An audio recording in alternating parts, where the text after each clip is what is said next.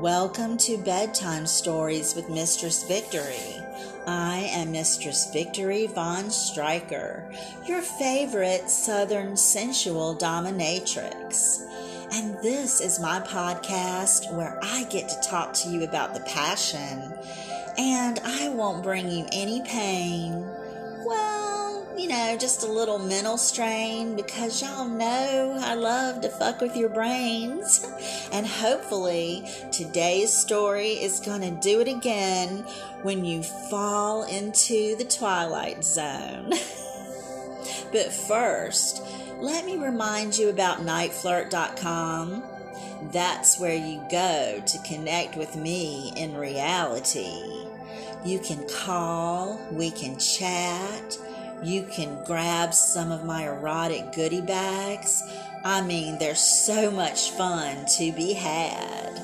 Just look for Mistress Victory under BDSM Mistresses, and then we will have so much fun.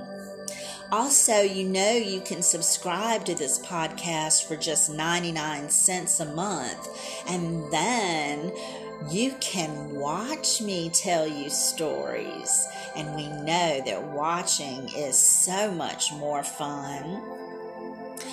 Also, I've got some great news, everybody. My book, Femdom Glory, should be available for you to buy this weekend right before Christmas. Isn't that something? I'm telling you, I am so excited. This is my first um, collection of short stories under the name Mistress Victory Von Stryker. So, um, I'm not sure if it's going to be Friday or Saturday, but it should be this weekend. So, you know what to do. Go to Amazon and invest in the best.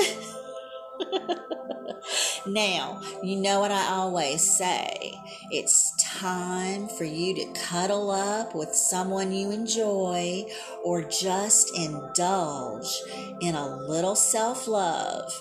But whatever you do, it's time to pay attention because you're gonna fall into the twilight zone.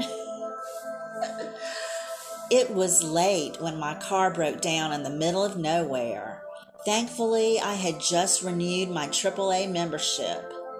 I dialed the 800 number, and the dispatcher said that someone would be out to help me soon. I settled in to wait. The moon was full, so I sent her a whisper on the wind, hoping that my twilight savior would be a good looking friend. Might as well have some fun while I waited in the land of the lost. I began a spell. I thought it would be delightful to play with my rescuer. Why not? I adore a good mindfuck. I asked the goddess to send someone simple, someone to manipulate, someone I can hypnotize and control. Surely in this sawdust town, I can pull someone easily bound. The idea was to take over his mind, have some laughs, then leave him behind. Soon my help arrived. I turned to inspect my twilight savior. He was lovely, the face of an angel highlighted by pale blue eyes. His dark brown hair fell in waves down his back. I watched as he threw it in a bun before popping the hood of my car. He looked at me from his height of six foot something and blushed. Hmm. I flashed him a wink and tried to pay attention while he explained that the repair was an easy fix. He would have me back on the road in a jiffy. I smiled with mischief on my mind. The mechanic seemed like a good guy. I almost felt bad for what I had planned but not bad enough to stop me. so I took the pendant I was wearing from around my neck and dangled it in the moonlight. The mechanic was drawn to the shiny object. Y'all, this was going to be too easy. I sent a thank you to the heavens, then I began to work on the mechanic. His eyes followed the gleaming necklace as I chanted. Release your will and give in to me. Only through submission can you be free. Clear the way of thoughts and fears. Sink into sin while you are here.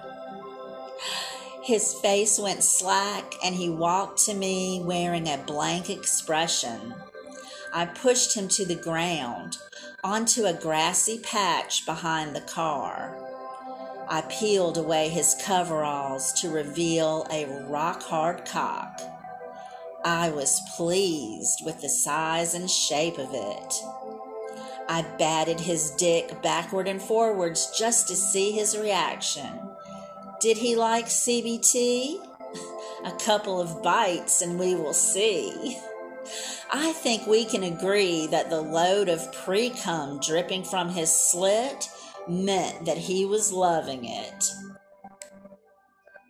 In fact, the man was melting. His head was woozy and he didn't know where he was.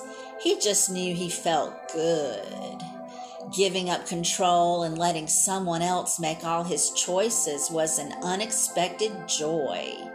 He rejoiced in being my toy. My hands traveled the planes of his body, and he moaned when I sat on his face. He reveled in my sweet taste. He licked and slurped while using his fingers to pleasure my pussy. I bounced on his mouth, seeking my end so his torture could finally begin. I had a dildo hidden in my pocket, stowed away for this very moment. I shoved it up the mechanic's ass. He shot up straight in the grass. I made it hurt because I could. Then I gave him something good. I impaled his cock while the vibrator whirred. Yep, I spun him out stimulation from every zone while I sat upon my throne. He was lost to the ecstasy, screaming all because of me. But I would not let him come. It was his job to satisfy me, not the other way around. He drifted in a sea of torment, on the edge of exploding, but no, I would not allow it. He was restricted, afflicted by his desperation for what he could not have. I rolled him over to redden his butt. Then I gave his ass a rut. In and out, I made him shout, taught him what pegging was all about. I left him in a messy state bewildered and ignorant of his fate. I wiped his memory of all we did, then I left him in a skid. He fell into the twilight zone. I hope he made his way back home. Love ya. Mean it. Mwah, mwah, mwah.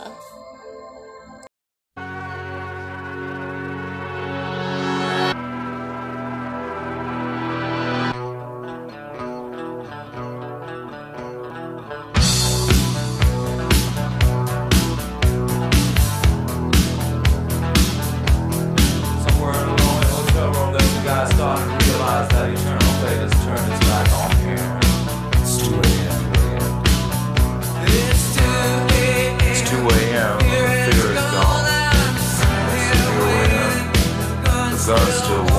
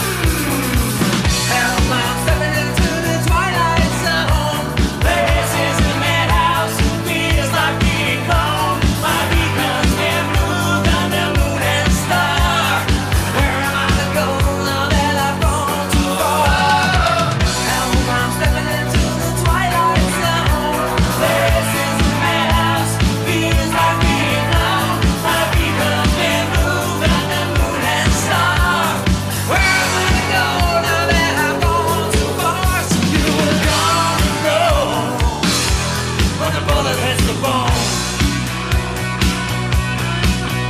you come to know bullet hits the bone. I'm falling down a spiral, destination unknown. Double cross messenger.